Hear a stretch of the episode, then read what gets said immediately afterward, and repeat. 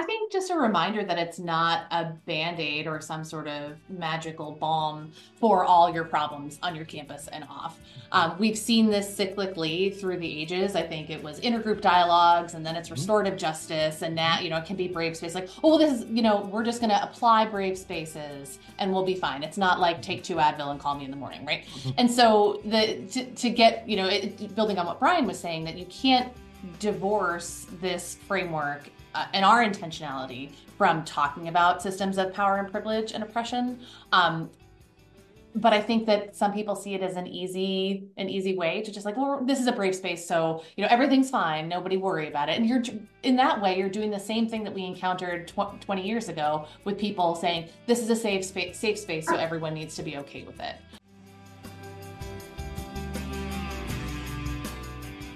Hello, and welcome to Student Affairs Now.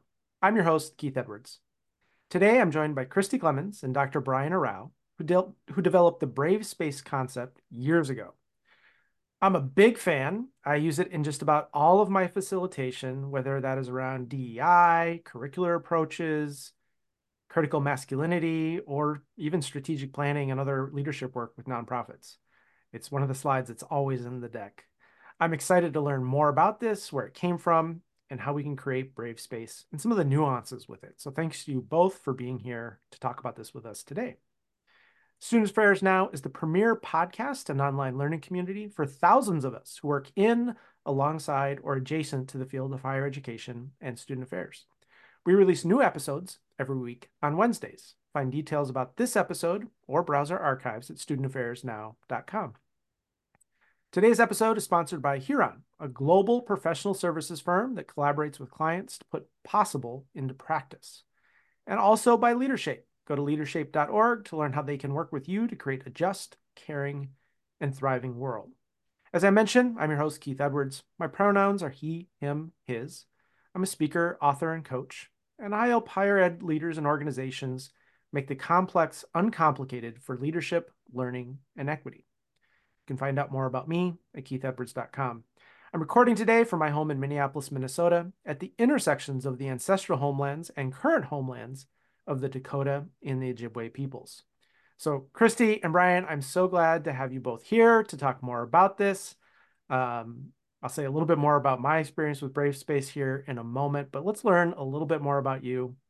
Kristi, uh, tell folks who don't know you a little bit more about you. Great. Thanks, Keith. Really glad to be here. My name is Kristi Clemens. I use she, her, hers pronouns. I currently serve as the Assistant Vice President and Title IX Coordinator at Dartmouth College, where I've been for almost 15 years in Hanover, New Hampshire. I'm also now the co-director of the Dialogue Project here at Dartmouth, an initiative that just launched last month that provides intentional training to our community in essential collaborative dialogue skills. Uh, so a great little transition from our Brave Space work and connecting to the other work that I do here on campus. Yeah, I always know that when people have three titles, it means they do good work and they keep getting added responsibilities thrown on top of things. So I'm just not going to have a, a, business card anymore. It's just a running post-it note. Yes, yes. Well, LinkedIn takes care of that. That's great. uh, so glad to have you here and talk more about this and how you're putting it into practice there at Dartmouth. Brian, tell us a little bit more about you.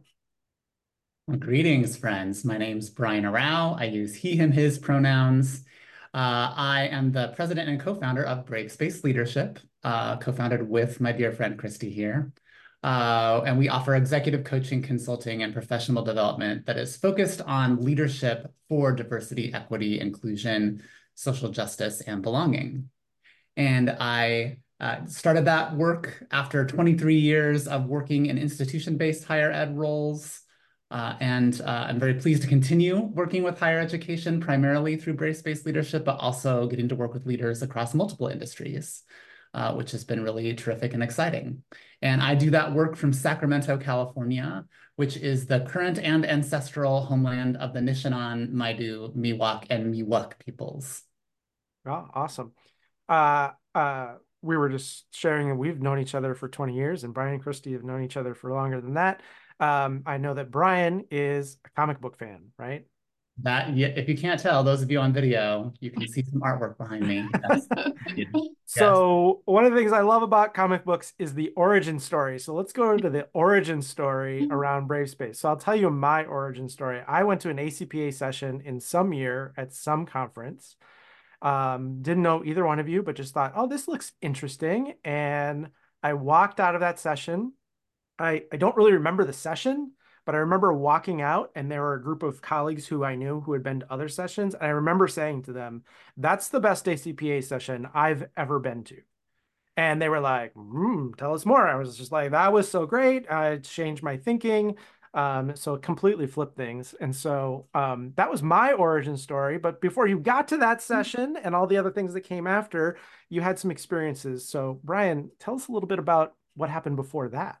Yeah, yeah. I feel well, like we're going back to the prequel to the prequel.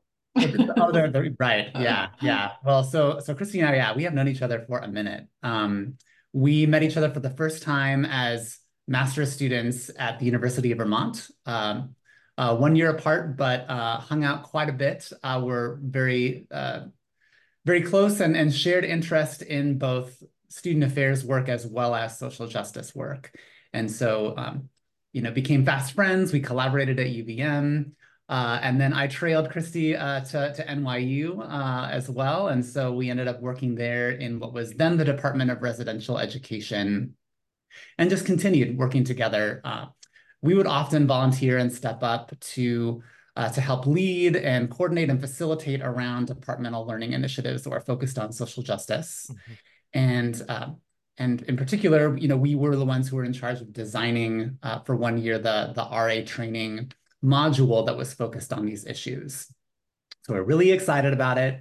And you know, as per our training as good social justice educators, we did that with uh, the intention at the outset of, of uh, helping to cultivate safe spaces. Um, and, and so that's really what, what the emphasis was before we then asked folks to engage in some pretty challenging social justice learning. And the feedback we started getting back after that session from folks, well, it was mixed, right? There were some folks who really enjoyed it, but there was a lot of students who uh, also shared significant concerns about the activity and their experience in it. And all of it really ended up coming back to this idea of safety. We heard from many different students that they did not feel safe engaging in this activity. Uh, and that was true for students regardless of identity, uh, we had students who uh, were primarily operating from salient dominant group identities, as well as students with marginalized and minoritized identities, who, while their, their experiences were different, uh, the, the reasons why it felt unsafe were quite different based on those identities and the salience thereof.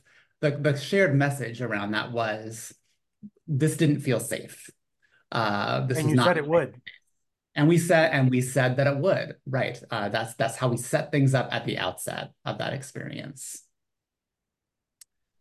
So, you know, based on that, uh, I mean, Kristi and I, you know, uh, uh, I think I think we probably hung out in Kristi's apartment and cracked open a bottle of red wine and first started beating ourselves up like we're terrible at this. How how in the world did we manage to to to do such a bad job? Even though, you know, there were positive outcomes from the training as well, but um, but as we started thinking more about it, we really kind of came uh, to, to look more critically at this word safety because when, when we were asking people to tell us, you know, what is it that, that, that felt unsafe, what we heard back was, was not actually that they were in danger, but that they were, um, they were uncomfortable, uh, that they were experiencing, uh, you know, having to think about the previous and current experiences of marginality and oppression were painful, uh, having to look at one's uh, ignorance or privilege was scary and painful. And so all those things felt uncomfortable, right? They, they, they, they required risk taking and none of those things felt like safety to the students.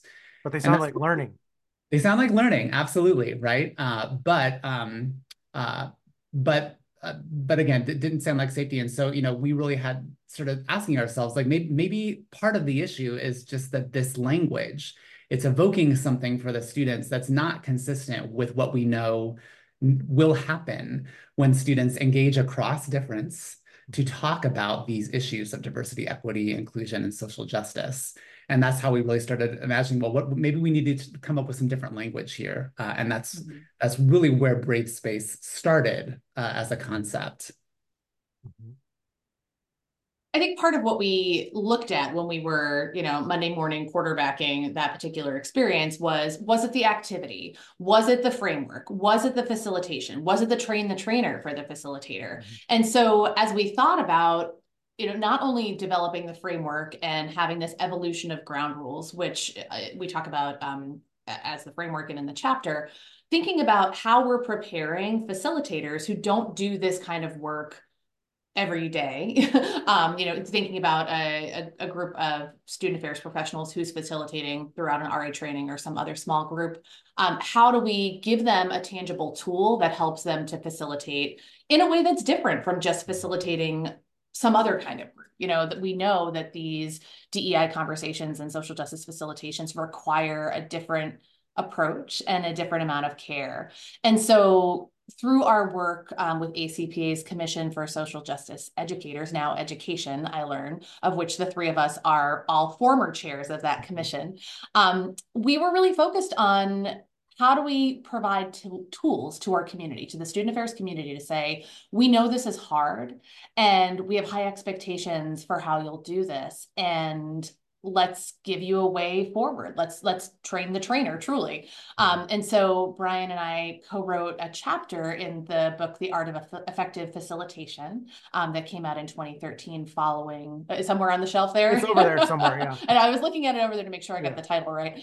Um, the i could just um, but that for us you know as a project of the commission lots of great wisdom in that in that mm-hmm. book monograph i think we called it. Mm-hmm. um, came a couple years after the initial presentation that you saw keith. And so i mm-hmm. think you know we've been talking about this now for going on 20 years. Um, i'm honestly still surprised. Like I, brian and you keith you guys are scholars. I'm just a lowly old practitioner. I do not have a doctorate. I'm just over here doing my own thing right? Um a thing I think that your intro betrays that but okay okay. I appreciate but, your humility but something that Brian and I came up with literally in my apartment in Lower Manhattan 20 years ago still has such resonance in the work mm-hmm. that we're doing. And to watch it find its way through the different mm-hmm. parts of our lives and careers um, says to me that we sort of hit on something that was unexpected. Um, I don't think it's I don't think it's brain surgery, right? I think it's it's something that we really looked at the experience of the participants, the experiences of, of the facilitator, and said, as we do with most things in student affairs, how can we help? Yeah. And came to a place of of putting this forward into the world, and we're still talking about it. It's amazing. yeah, I, I often talk about the curricular approach is both revolutionary and obvious. When I first heard about it, like this is completely turning my world upside down, and once you see it, it's like, well, well, duh and I feel that way about Brave Space. I mean, I sat in that session and I had been creating safe space and creating safe space and creating safe space. And then I sat there and I was like, oh, that doesn't work. That's actually antithetical to learning and growth and change and transformation. And it gives people a way out, right? You said it would be safe. I feel uncomfortable. I'm out. You mm-hmm. you didn't keep your promise, which I think people can uh, use an escape as an escape hatch from lots of different perspectives and identities and their trauma or their privilege or you know lots of different mm-hmm. things mm-hmm. Uh, and just this notion that that creating safe space is antithetical to learning is just like so obvious but also quite revolutionary and i love that it it's it has the shared when i'm working even beyond higher ed with with nonprofits and i talk about this they're like ooh interesting and i say you know for some of you being brave might be sharing a hard truth with the group. For some of you, might being brave might be asking a question. For some of you, being brave might be keeping your hand down and not saying anything and giving other people a chance. That might be really courageous mm-hmm. of you. And how are you going to be brave? And how are you going to listen to others mm-hmm. in ways that helps them be brave? Right, mm-hmm. what, whatever that means, and it just really opens up a lot of possibility. It makes us all responsible mm-hmm. not just the facilitator, which I think is so critical to actual facilitation. Um, let's talk a little bit more about how how you all put this into practice. You mentioned ground rules. You mentioned uh, facilitating some of this. Um, Kristi, why don't you take us from here? Yeah. So one of the things that's been really interesting to me over the 20 years that this has been out in the world is seeing the different ways that it shows up that it's not just in your traditional student affairs or social justice facilitation. Um, brian and i regularly get emails from areas that we never expect to um, folks you know if, if, there was a student in a counseling program that wanted to use it in a group counseling group therapy session mm-hmm. um, i was contacted by a city in vermont that wanted to use it as a way to train their municipal employees mm-hmm. um, and so i've been doing some consulting with them there you know it's I use it in my work as a Title IX coordinator, to be honest mm-hmm. with you. I mean, we, you know, when we're talking about discomfort versus safety. Um, that is a conversation that I have regularly and, and recognizing for people that sometimes we're going to be in uncomfortable spaces and that's part of the process and figuring out how to navigate that i think is is critical and so you know for me in the the varied roles that i've had in higher education and outside of higher education it has been a great jumping off point. It's not perfect for every scenario, right? And it's not um, always going to make the most sense, but it, helps people, I think, to understand the conversations that we have with each other are not always going to be perfect. Um, it doesn't mean we should be screaming at each other. It doesn't mean we should be shutting down, but how we choose to engage. Um, if we think about that ahead of time and we think about it carefully and tailor it to the situation that we're in, um, can lead to a much more fruitful conversation. Mm-hmm. Yeah, it, it is really surprising, Christine, the how how just how many different people have reached out to us and and use the framework in spaces that are that go well beyond social justice education. Um, you know, and in addition to some of the great examples that Kristi has shared, you know, I'll put out there that um, have had some really interesting conversations with uh, our colleagues who work in identity-based resource centers within higher education, who are often navigating that interesting conversation about when is it helpful for us to utilize a framework like Brave Space? When does that really align with the kind of work that we're wanting to do with students? And then also, when do we need something else, mm-hmm. right? It gives us a great opportunity to, to let folks know, like, just because we came up with the idea of Brave Space doesn't mean that we don't think safe spaces have value. And point of fact, there are a number of times where we really would want to encourage that or where we would use that in our own practice as well. You know, and it's really about thinking critically about how and when to utilize the framework. Um, so those conversations with with folks, you know, who are working, you know, mostly with groups of minoritized students and trying to help them figure out sometimes when they need to navigate challenging conversations with each other, that's been really cool. Mm-hmm. Uh, and then also just as someone who has been a member of various leadership teams and now as somebody who coaches and consults and supports leaders who are who are sharing leadership around diversity, equity, and inclusion issues.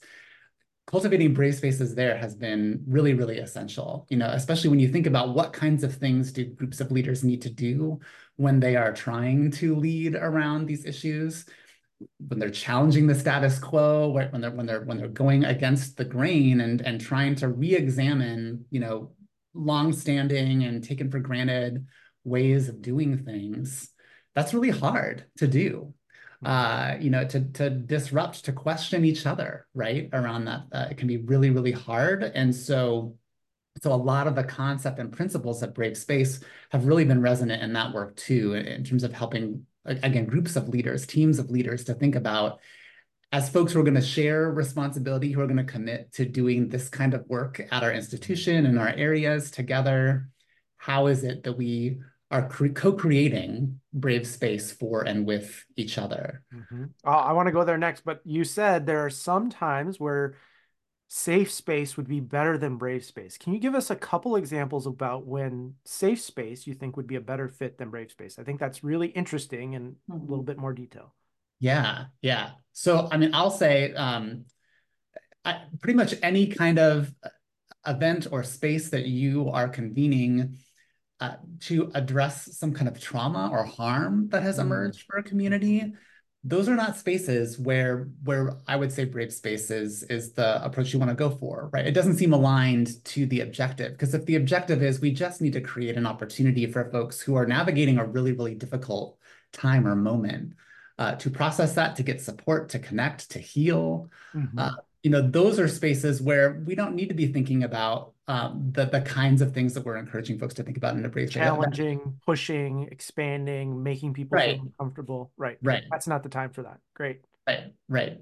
Um, you know, and so so that's I mean that's really the main objective or the, the main kind of situation that that I can think of. Um, but again, I, I, think what's interesting is that um, a lot of folks, you know, what we've observed is that they they gravitate toward this idea of brave space that really uh, resonates with them. It makes so much sense in so many aspects of their practice.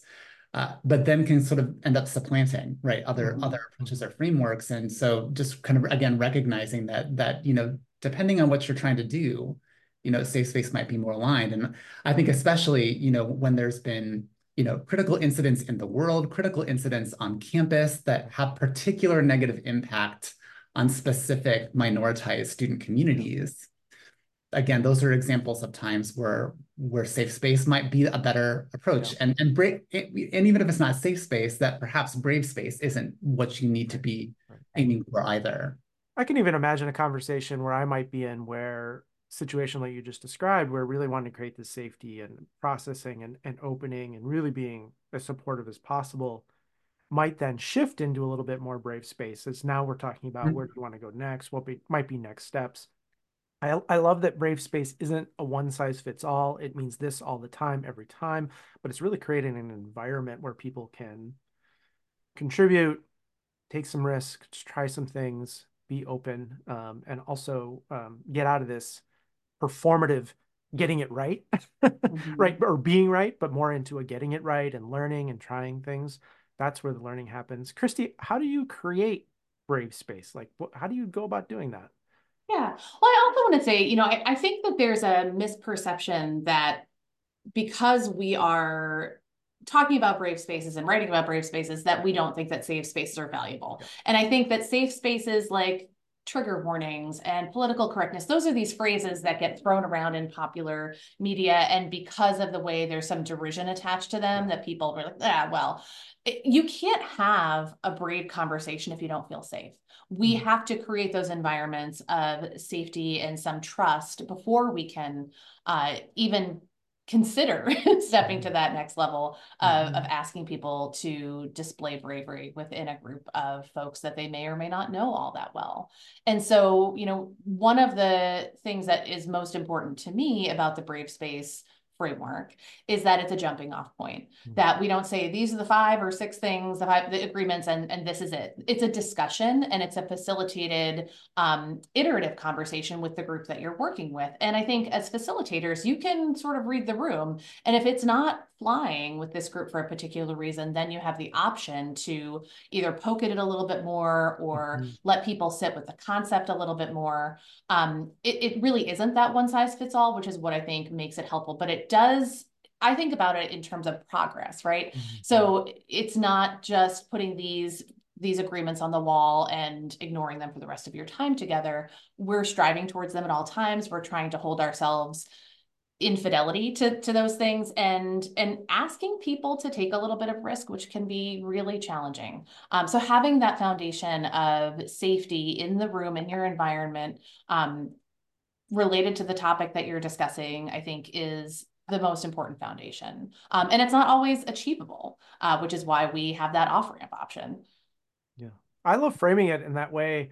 Um, and then when someone is really brave, like they share a really difficult thing, whether it's sharing something personal or I really disagree with where we're going as a group, to just be like, wow, thanks, Kristi, for for really modeling that brave mm-hmm. space. Like, is, did everybody see that? That's what we're talking about. And and it becomes this rather than this contrarian or this bummer or why did that happen or now there's conflict it becomes this oh that's what we're here for mm-hmm. oh to engage with that to not avoid things like that and mm-hmm. you just mm-hmm. see people go oh okay mm-hmm. and it even opens some of that up so i i yeah. love just you know not just setting it up but noticing and mm-hmm. pointing that out and what opens up what would you add here brian yeah, I mean, I, I, think in terms of other ways to even go about, you know, cultivating or co-creating mm-hmm. brave spaces with people that, you know, in the chapter, we, we talk a lot about how we used, you know, ground rules, community agreements, you know, there's lots of different terms now that that um,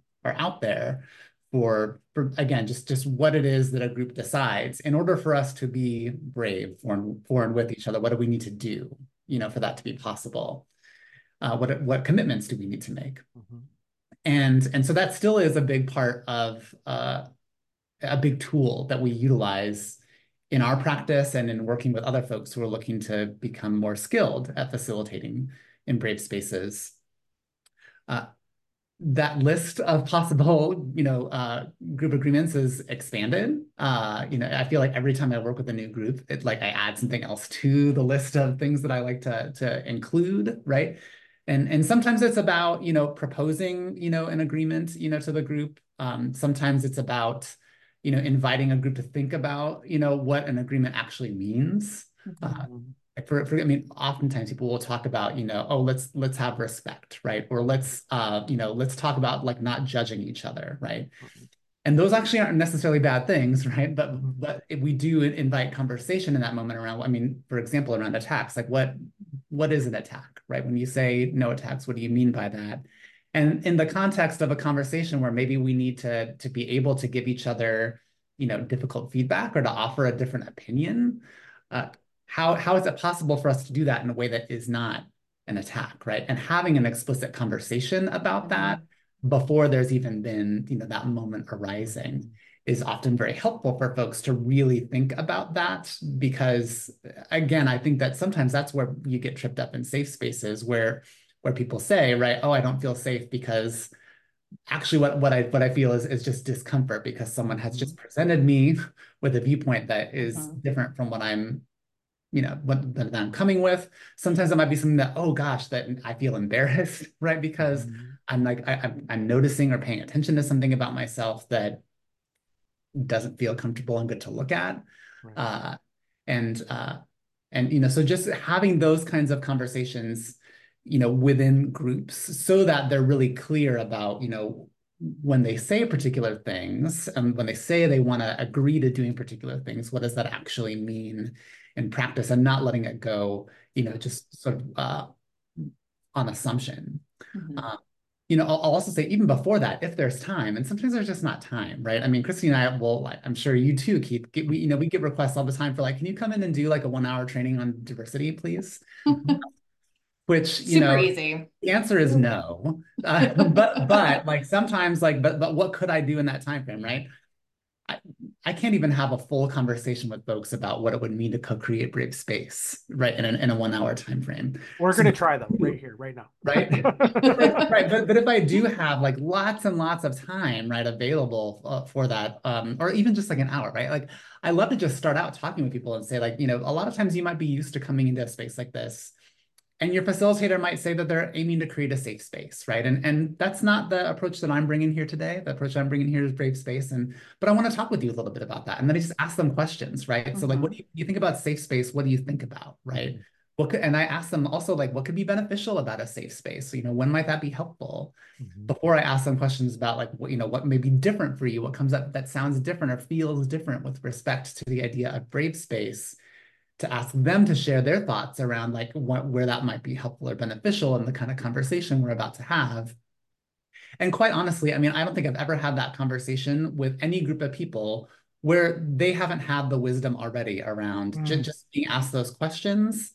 They they are able to, to, to very clearly arrive at like, oh yeah, right. We, we, we can see how this would be helpful mm. in this context mm-hmm. um, and and what it is you're asking us to do. And so then that really is a wonderful way to then set the stage, right, for helping folks to say like, and and so then what are the behaviors, right? The, what are the commitments and promises we make to each other about how we talk to one another, so that you know we can all practice bravery in this space. I love that you use the word cultivating and co-creating because I think a lot of what this brave space shift is um, sharing responsibility with the participants and not just being the facilitator in control in charge and fully responsible but sharing that and that that co-creating um, is really powerful just in and of itself right mm-hmm. before you even get into whatever the topic might be and and and yeah. that's how learning works right like if i'm completely comfortable i don't have to learn new ways of knowing being or doing to go through that yeah. now if i'm completely uncomfortable I'm not going to learn either because I'm going to shut down and retreat. And so what's what's the sweet spot? I mean, what the sweet spot might be in this conversation of the the right mix of a little bit of discomfort to foster learning might be completely different in another context might be mm-hmm. completely different for me than it is for brian right mm-hmm. and you know you're working with 25 people they're bringing all of that. And so I love this the the ambiguity, the openness, the flexibility to really be authentic and be in the moment and be alive with it rather than be well at 905 the facilitator said and so now right. it's 330 and things are dicey and so now we're stuck right is really powerful i think it both externalizes and personalizes yeah. the the framework. So, you know, you agree ahead of time and then when you have those hot and spicy moments, you can say just as you, you know, refer but like, "Hey, this is a great example. Remember what we all agreed to." It's mm-hmm. not just me as the facilitator who you may have never met before today mm-hmm. coming in to say, "Hey, that's not how we talk to people here." That's not useful. Um, it might be necessary depending on what mm-hmm. the comment is, right? But um the having that shared sense of ownership i think brings everyone in regardless of where they're entering the conversation. If they are really nervous and sort of pinging up you know anxiety wise or if they're really comfortable um, or if they just came to the conversation to start to really get into it which is fine too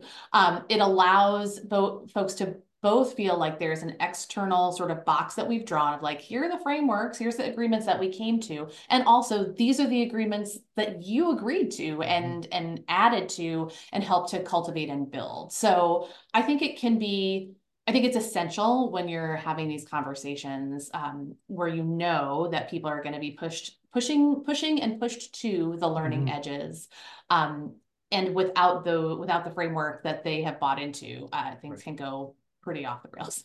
I also imagine it can change, right? Like, oh, this is getting difficult. We mm-hmm. wanted brave space. Do we need to do something different now to help people be brave? Or do we need a break to mm-hmm. recenter? Or do we need to take a mindfulness moment and do a yeah. breathing activity? Or what do people need to return to place where you feel like we can be brave?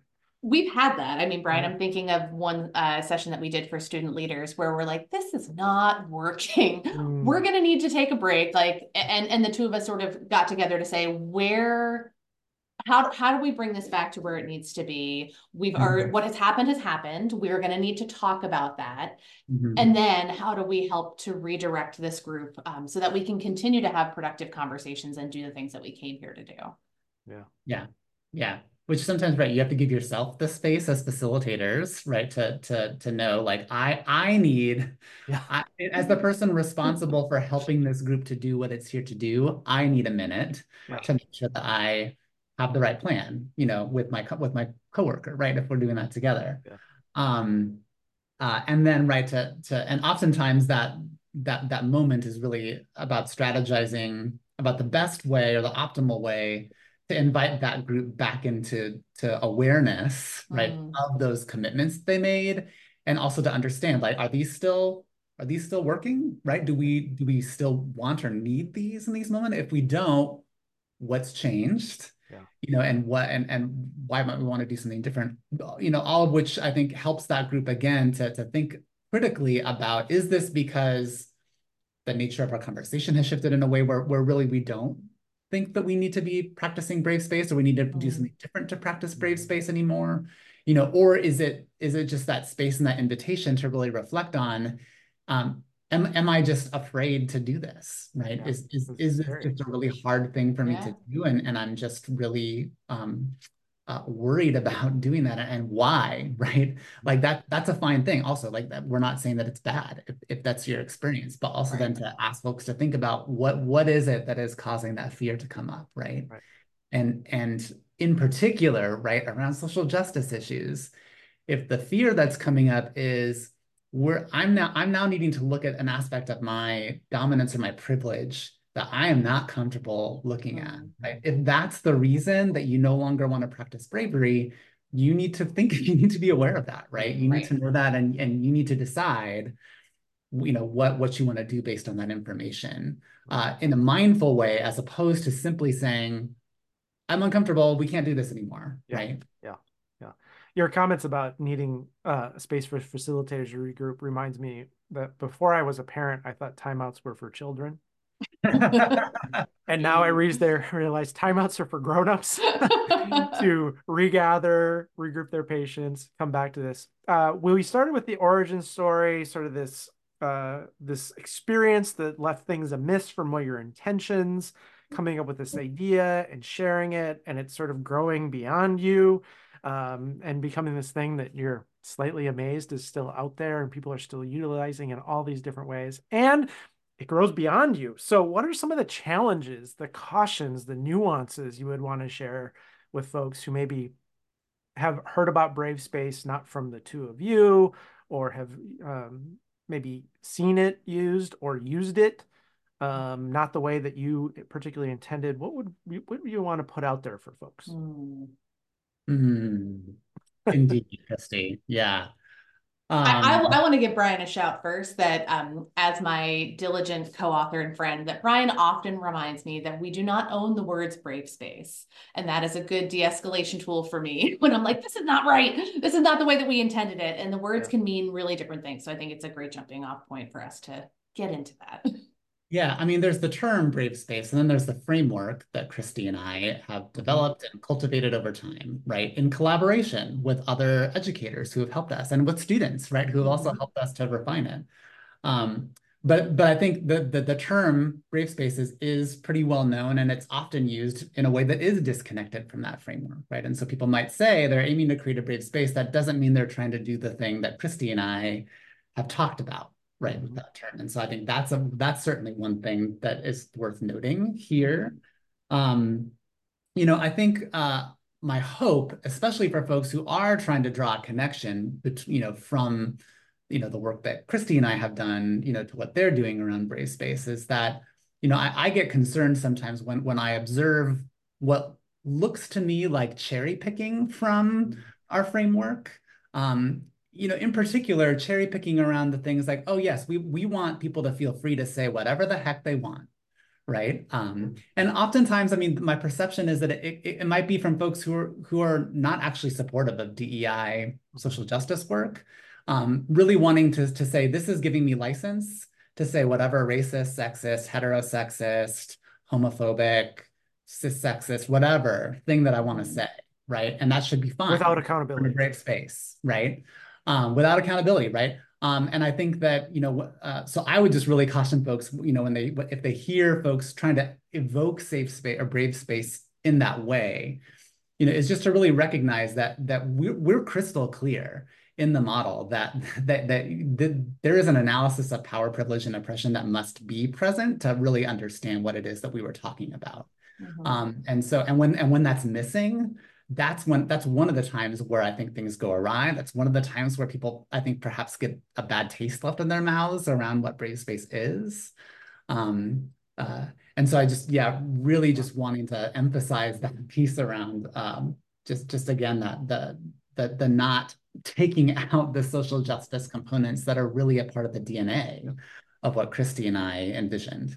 And we do want people to say what they really think and how they really feel and have other people share here's how that impacts me and here's what I've right. learned about that and have that accountability because I think those moments can be transformative when they're not weaponized and when there is accountability and it can really bring that that learning and transformation in.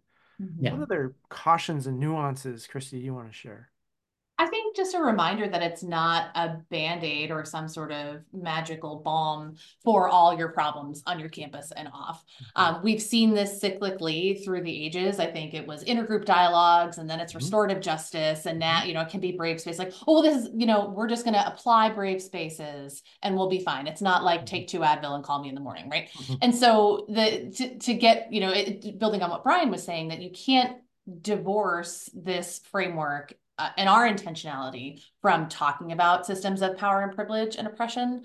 Um, but I think that some people see it as an easy, an easy way to just like, well, this is a brave space, so you know everything's fine, nobody worry about it. And you're in that way, you're doing the same thing that we encountered tw 20 years ago with people saying this is a safe space, safe space, so everyone needs to be okay with it. Yeah. Um, and so those are the things that make me nervous um, when we just see these assertions of, well, we're creating brave spaces. Well, are you and, and how? And how is that connected to this work?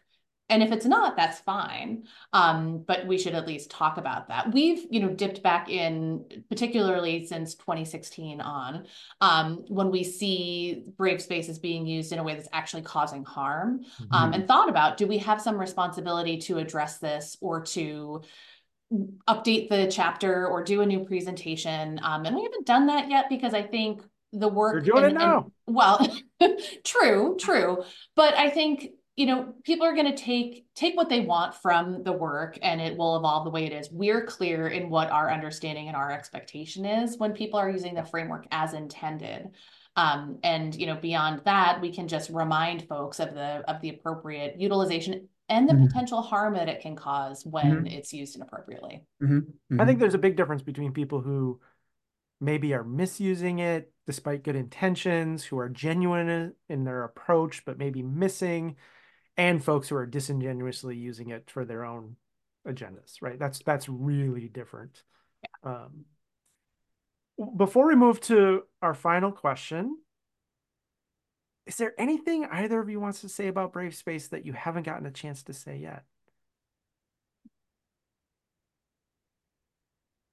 I mean, maybe maybe just you know to put out there. I mean, I think the last paragraph of our of our book chapter, we we say something to the effect of, you know, we expect this framework will continue to grow and evolve. We would love to hear from you and, and to mm. connect with you to help this framework to continue to grow and evolve.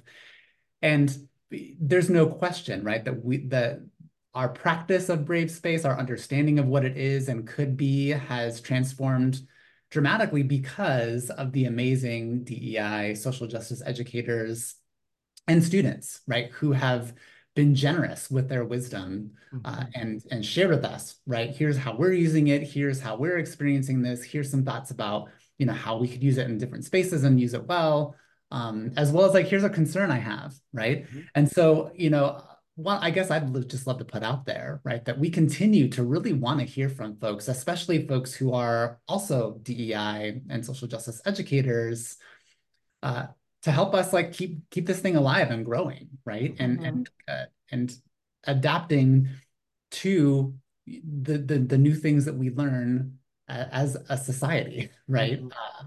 Uh, uh, as as the universe of DEI expands constantly, right? Um, how how does Brave Space need to transform in order to to to, to be useful, you mm-hmm. know, in that work? So please let us know. Yeah, contact yeah. us. I love that you're brave about talking about Brave Space. That's great. totally. Yes. Well, we are running out of time. And so uh, our last question is always on student affairs now. What are you thinking, troubling, pondering mm-hmm. now? It might be about Brave Space, it might be about this conversation, it might be about other things, but just really want to know what's kind of with you in this moment. And then also, folks want to connect with you and maybe share some of those thoughts. Um, where might they be able to connect with you? Kristi, let's start with you. What are you? What's with you now?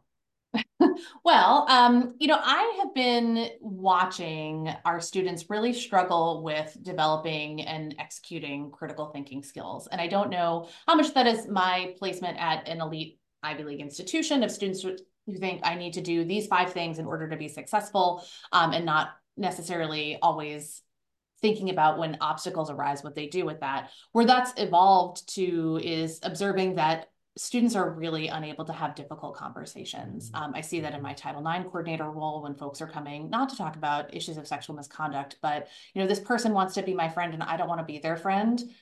And I would say, have you told them that? And they can't even begin to think about how to have that conversation. And so whether that's pandemic effect or other stuff, you know, I'm not, I'm not sure, but it's really pervasive in the um, campus environments that I'm observing. And so part of the reason that I got involved with developing the dialogue project is to, instead of just observing it, let's think about doing something about it. Um, and rather than putting that work just on our student affairs professionals, thinking out about a way that we can infuse that work through all of the things that we're doing at our institution in the classroom, uh, in student affairs work, in you know student interpersonal, student leadership roles, um, and and trying to drill down on that. What are those skills that are missing, mm-hmm. and how do we teach them in a way that doesn't just teach to folks who will opt into the conversation, but really raises the temperature for the entire entire institution. Um, so that is an interesting, an interesting thing that we've been working on that really is an offshoot of like, huh, this is a real problem. We should probably mm-hmm. do something about that. So we'll see how it goes. Mm-hmm. Um, and I think, you know, like all of us who have been doing DEI BJ work for a long time, watching the coordinated and calculated attacks on this work on our college campuses, um, intended to devalue the good work that's been done, to recast it in a in a way that is inaccurate. Um, I worry about the state of higher education. Um, as I read the Chronicle and Inside Higher Ed every day, and wow, like state by state, institution by institution, to what end? You know, what what is what does the end of this look like? And I, I just don't know. So I think that we need to be talking about that and how to combat that instead of just passively saying, "Well, this is happening." Um, mm-hmm. What can we do as practitioners to push back on that? Yeah, awesome, Brian. What's with you now? Yeah. Uh, well, just connecting to what Kristi said, right? That that one of the things that I've been thinking a lot about, um, and, and certainly informed by, by a, a, number of amazing thought leaders in the DEI space, uh, is in the face of all of these attacks uh, on DEI. And I'm and I say specifically DEI because it's very rare that that some of these critiques actually say diversity, equity, and inclusion, right? It's um, it's punchy to say DEI must die. Mm-hmm. Um, but when you ask someone back, like diversity must die, is that really? Um, e equity should not be something we're striving for. In inclusion is a problem. Um, most people are like, no, no, no, no, no, no, no, not no, just D DEI, right? Which has been cast in this particular way, right? Mm-hmm. Uh, and so um, I'm just a lot more strategic these days and thinking thinking more critically about when do I want to use DEI because that's language that my audience will understand as, as I intend it to be mm-hmm. Understood. And when do I want to be real explicit about DEI stands for diversity, equity, and inclusion, right? Because especially if you're skeptical of it, if you're concerned about it, um, I, I want you to know, right? Those are the words that we're talking about here. And those words have powerful meaning that I think most people actually do connect with in some level. And so um, I've just really been appreciating some of the things that are out there, you know, especially as some organizations and companies are walking back, right? Trying to think, what can we say instead of DEI? Is to think about maybe you don't want to do that, right? Maybe, maybe sometimes it's it's good to continue saying DEI, or sometimes maybe you just want to be real explicit about what that that acronym actually stands for. You know, in every aspect of that word. Um, you know, and I think related again to this, the same thing is is um, uh, in in a context of all these attacks on DEI in higher ed in particular. I I, um, I think a lot about the experiences of higher education leaders and specifically leaders with minoritized and marginalized identities who are navigating these attacks, um, who are experiencing you know deep, tremendous negative impacts uh, to their careers, to their health and well-being as a result of these kinds of attacks.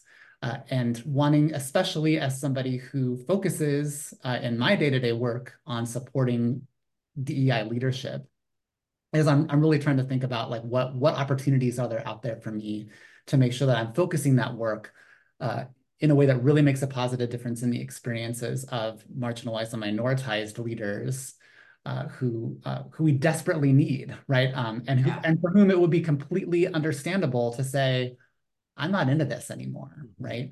Um, but for folks who are who are saying, "I'm I'm not, you know, I'm I'm not ready to to throw in the towel here. I, I want to stick with this," is really thinking about, okay, what can I do, and what can all of us do, of course, mm-hmm. um, to uh, to to help folks who are committed to that work to stay in that work, right?